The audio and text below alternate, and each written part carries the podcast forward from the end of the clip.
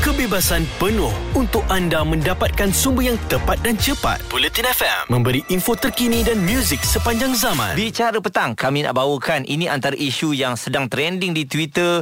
Ramai yang memperkatakan mengenai penipuan peminta sedekah ini scam orang dan nampaknya ada satu video dah terang dah memang terkantoi aktiviti konon-konon menyamar sebagai seorang yang buta. Yang dimaksudkan Muaz video tular di TikTok ya yang dimuat naik oleh One City Sara 11 mendedahkan kelibat dua individu terdiri daripada OKU buta bersama seorang pengiring meminta sedekah di warung dan situasi yang dipamerkan itu walau bagaimanapun mula uh, mengundang kemusykilan para netizen apabila rakaman tersebut memperlihatkan kelibat dua individu ini yang mampu bergerak dengan pantas menuju ke sebuah kereta yang sedang menanti mereka uh, seolah-olah mereka sebenarnya tidak mengalami masalah penglihatan ataupun buta. Jadi kalau kita tengok berdasarkan respon ya terdapat netizen juga yang memaklumkan peminta sedekah ini kadang-kalanya mampu meraih pendapatan yang tinggi malah mungkin lebih tinggi berbanding sejumlah besar orang awam. Jadi ada juga individu yang memaklumkan beliau lebih selesa sedekah di masjid atau rumah anak yatim bagi mengelakkan keraguan wang yang disedekah. Macam inilah Izzuan. Hmm. Kadang-kadang kalau kita duduk kat kedai makan lebih daripada 2 jam, nampak Izzuan orang yang sama dia buat macam rotation tau. Selepas sejam dia datang balik uh, minta sedekah balik kan. Hmm. Dan sebenarnya kalau awak tanyakan secara peribadi kepada saya saya tak ada masalah. Kerana mungkin uh, mereka tak boleh berjalan jauh, mereka ada masalah penglihatan. Jadi mereka berputar di kawasan yang sama sahaja dengan harapan apabila datang sejam kemudian orang yang makan tadi telah beralih ke orang lain dan mereka bolehlah dapatkan sedekah daripada uh, pengguna ataupun pelanggan yang lain pula. Itu Mm-mm. pandangan saya. Jadi masalahnya apabila orang ramai macam Izwan ini itu yang membuatkan mereka ni lebih ramai. Uh, boleh saya katakan seperti sindiket sebab ada orang yang memimpin tangan mereka dan akan ada orang yang menunggu mereka di tempat yang berbeza. Hmm. Jadi Izwan Yelah kita tahulah sedekah tu sedekah. Tapi ke mana duit kita tu Tu yang paling saya takut. Sebab Kalau video ni kita tengok Nampak gayanya Individu tu macam tak buta je. Sebab Pandai pula Buka kereta masuk laju je. Tapi kalau pada saya eh Nak sedekah uh, Urusan kita Ialah bersedekah sahaja. Bukan kita perlu pergi menyiasat Dia ni duduk mana Dia ni buta ke tidak buta ke Dia ni uh, sebenarnya Berlakon menyamar sahaja ke. Kalau saya bersedekah kepada orang Sekian Itu ceritanya habis di situ. Dia buta ke Dia tak buta ke pada saya uh, itu bukan urusan saya. Ha, jadi masalah ha? ini yang orang macam Izwan yang ramai ni membuatkan lebih ramai uh, orang yang minta sedekah ni tapi sebenarnya dia tak sakit pun dia boleh bekerja. Sebab apa? Hmm. Difahamkan um, pendapatan mereka sehari ya boleh mencapai ribuan ringgit tau. Ini bermakna mengalahkan gaji-gaji mereka yang bekerja bertungkus remus ni Izwan. Tapi orang ha. buta ni Muaz kita boleh tahu tau sama ada dia buta atau tak buta. Kalau dia pejam mata saja mungkin dia tak buta. Hmm. Tapi kan kalau orang buta ni mata dia terbuka tapi dia memang tak boleh lihat. Hmm. Uh, dan kita boleh tahu perbezaannya. Jadi kalau awak betul-betul nak uh, scan orang ni buta ke tak buta baru nak sedekah ke, awak tengoklah dari segi perwatakan dia. Kalau hmm. dia buta betul-betul bolehlah sedekah. Okay. Kalau dia berlakon tak boleh uh, sedekah. Jadi ini bermakna kalau dia datang nak kena tengok mata dia betul-betul lah. Uh, macam itulah. Uh, okay. Tapi kalau awak anggap semua yang minta sedekah tu sebagai membohong, uh. Tak boleh macam tu. Okey, jadi sekarang ni macam mana tindakan kita sebagai rakyat Malaysia? Kita rasa macam tak apa macam Izzuan kata tak apalah.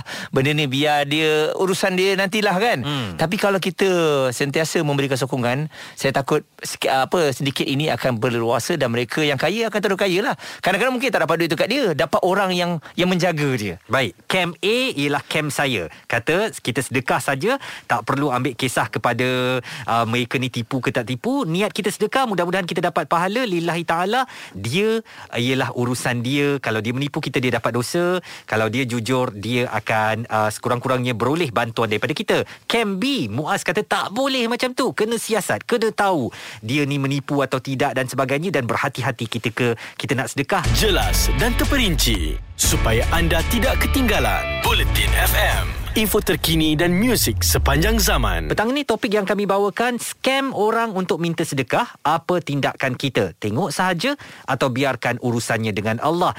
Cam A Kem saya kata kita kalau nak bersedekah-sedekah sajalah. Tak payah kita nak siasat dia betul ke tak betul. Mm-mm. Kem B, Kem Muaz kata tak boleh macam tu. Kita kena tahu kepada siapa kita bersedekah.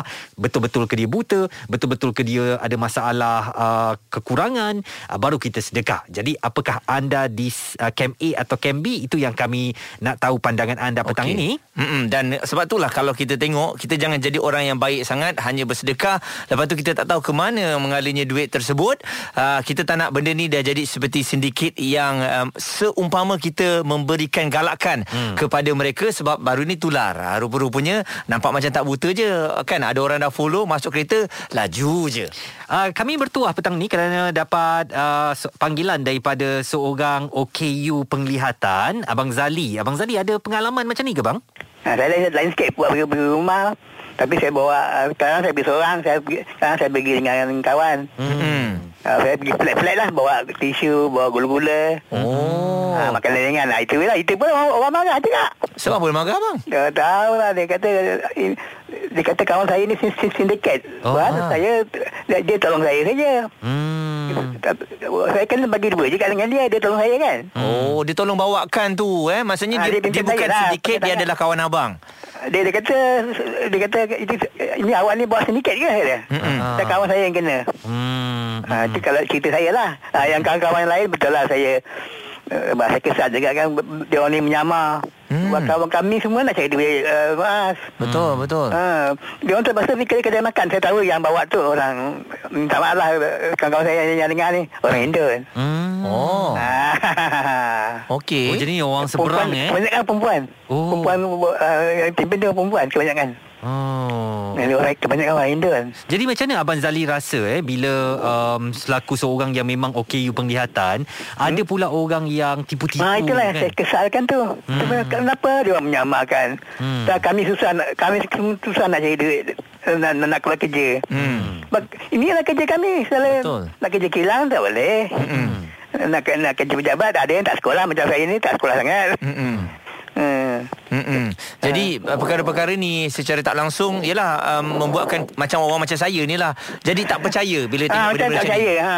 Dan kesian macam Abang Zali yang betul-betul apa ambil semua pendapatan daripada uh, pergi rumah ke rumah ni kan. Ha. Hmm. Itu kerja saya lah pergi rumah Kadang-kadang saya pernah saya, saya, Kalau saya penat saya duduk dekat tu ya Dekat, dekat Kota Raya Hmm. Duduk bawa, bawa uh, tisu Duduk ke bawah tu je lah Ada tak orang yang kata Kak Abang Zali jangan tipu lah bang, kau sebenarnya boleh nampak Ada kan? eh, Tapi maksud saya nak- memang tak nampak langsung Ah, tak, Mm-mm. tapi ada tak orang kata macam tu? Oh ada Ada, juga, eh? Ya, orang tak, tak betul ke nampak Betul tak nampak Oh. Saya rahir tu nampak Ah, Sebab ada kawan saya tu Dia nampak sikit Oh. Ah, itu masalah juga. Walaupun nampak sikit tapi jatuh dalam OKU juga sukar untuk bekerja. Jadi bang bagaimana agaknya dari segi sumber pendapatan boleh ke survive dalam sebulan bang untuk abang punya perbelanjaan harian ni? Oh semenjak COVID ni slow sikit lah Hmm, susah bang eh. Uh, ada orang tak nak pergi ada, ada orang tak nak kata takut nak kasih Hmm. macam semalam saya pergi uh, bala, uh, dekat Pantai Dalam Hmm.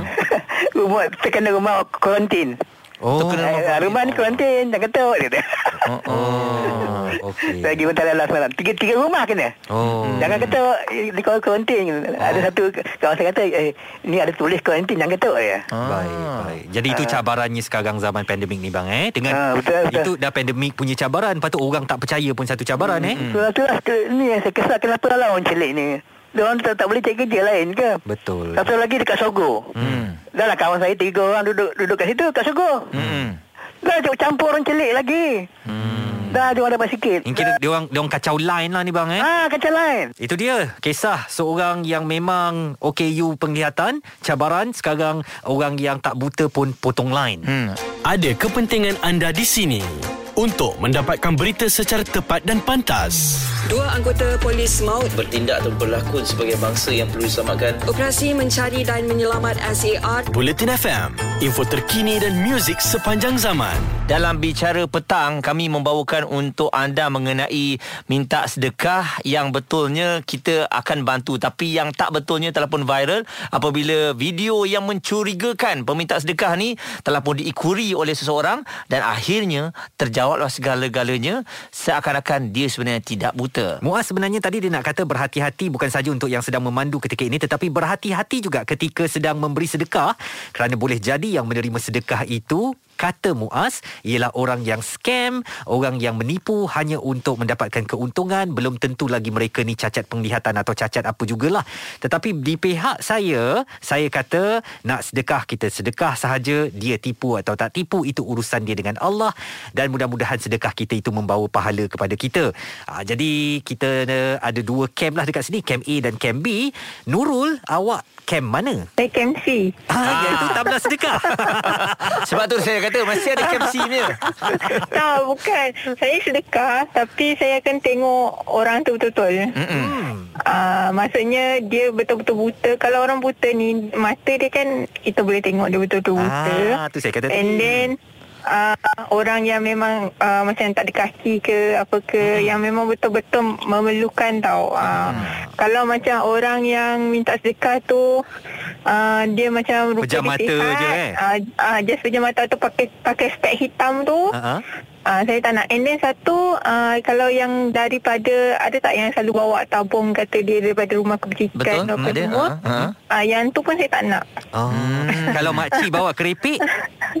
Ah, yang tu saya beli. Oh. Sebab dia ada usaha tau Dia menjual Dia tak Ah. meminta-minta sebarang kan ah, Yang kalau dia jual kerepek Kita, kita beli ah. Hmm. Kalau kita tak makan Sekalipun kerepek tu Okey tak apa Kita sedekahkan lagi Dengan orang Bagi kat office ke Macam Okey. tu ah. Maksudnya hati awak ni bukan hati yang uh, mudah untuk menderma lah. Maksudnya kena tengok-tengok dulu sebab sekarang ni kan ramai orang Malaysia ni dia tak boleh. Dia tengok orang susah je, uh, orang hulu tabung je, dia bagi kan?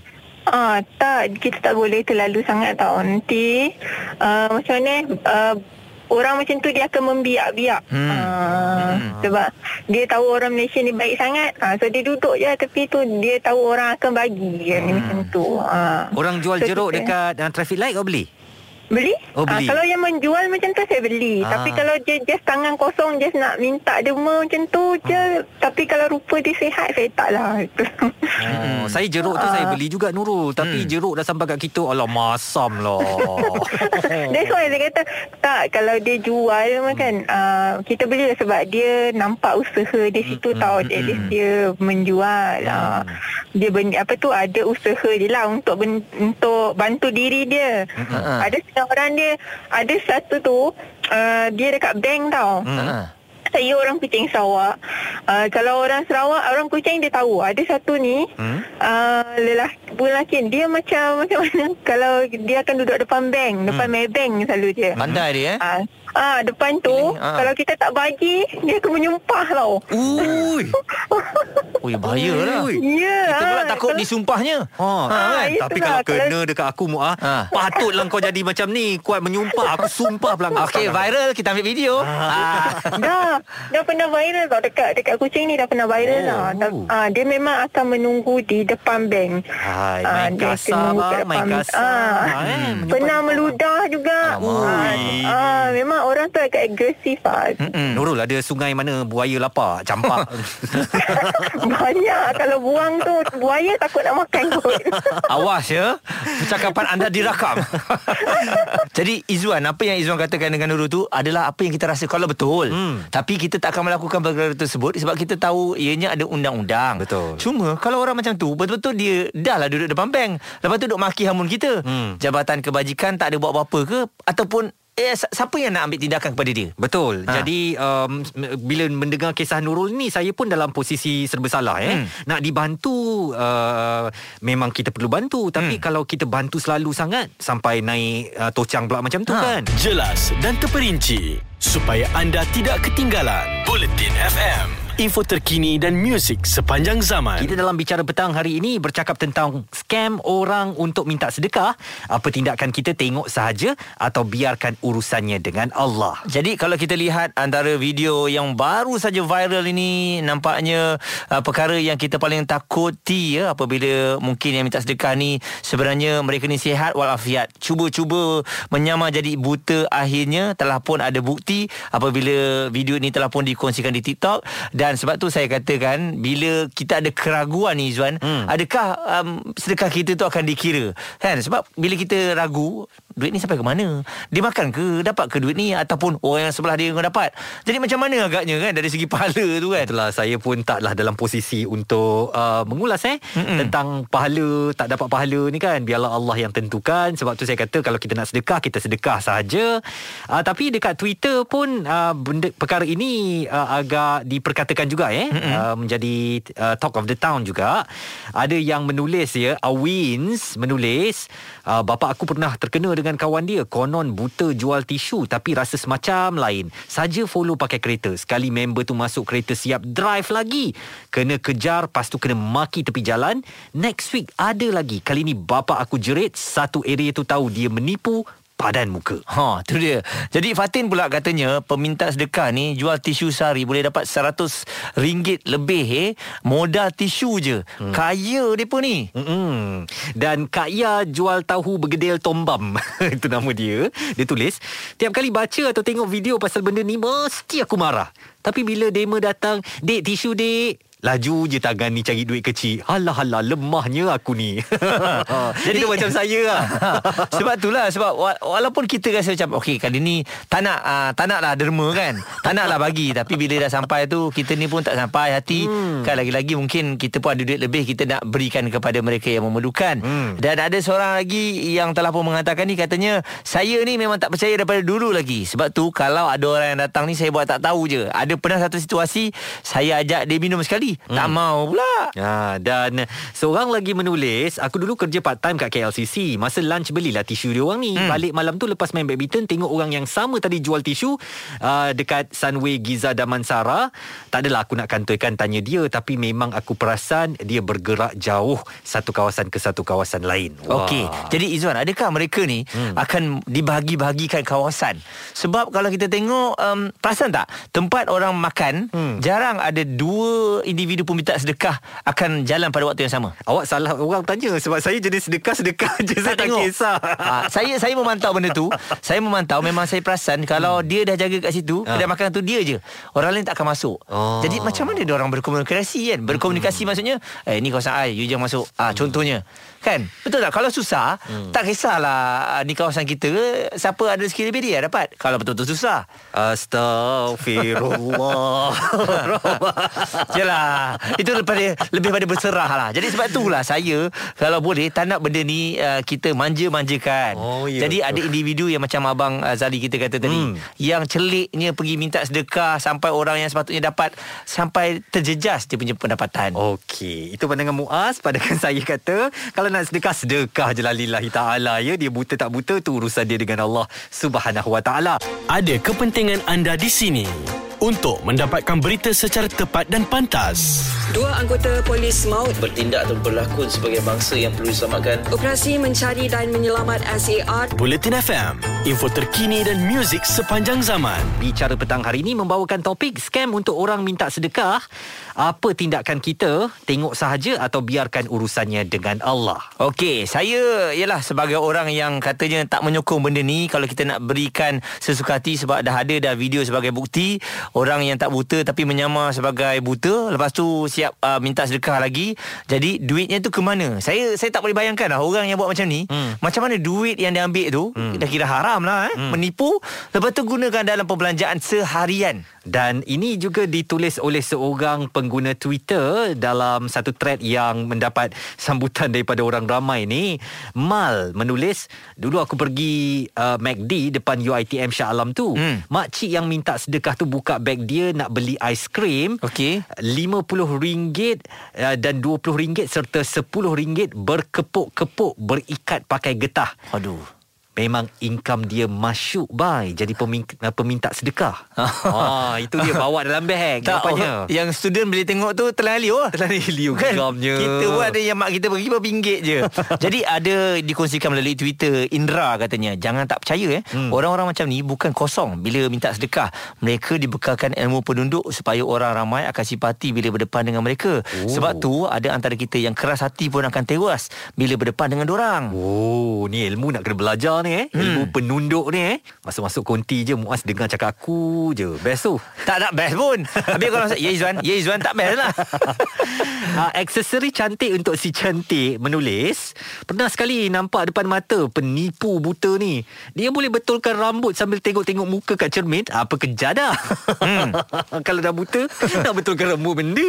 Ya Kadang-kadang Benda dah menipu Izwan hmm. uh, Dia tindakan reflect tu Dia tak tak, berjaya nak cover eh. Betul. Dan Faisal Rahim katanya Cara nak bantu dia orang Adalah dengan tidak bagi duit langsung Bila tak dapat duit Mereka ni sedikit ni Akan cari kerja lain hmm. Selagi kaya Itulah kerja mereka Cuba jalan tepi orang buta Lepas tu buat-buat Nak lempang de, uh, Depan muka dia orang Confirm dia elak Aku dah nak cuba dulu Ah, Dan I find myself funny uh, menyokong kata-kata itu. Saya salahkan pemberi sedekah.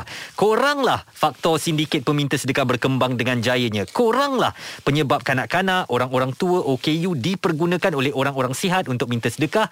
Korang terus bagi, diorang terus mewah. Okey, jadi kalau kita tengok pelbagai respon yang telah pun diberikan dan bagi saya saya memang kalau nak bagi tu kita Yelah by, by heart lah. Lebih hmm. kepada by heart. Maksudnya kalau kita rasa Kita ada lebih duit Kita nak bagi Kita bagilah.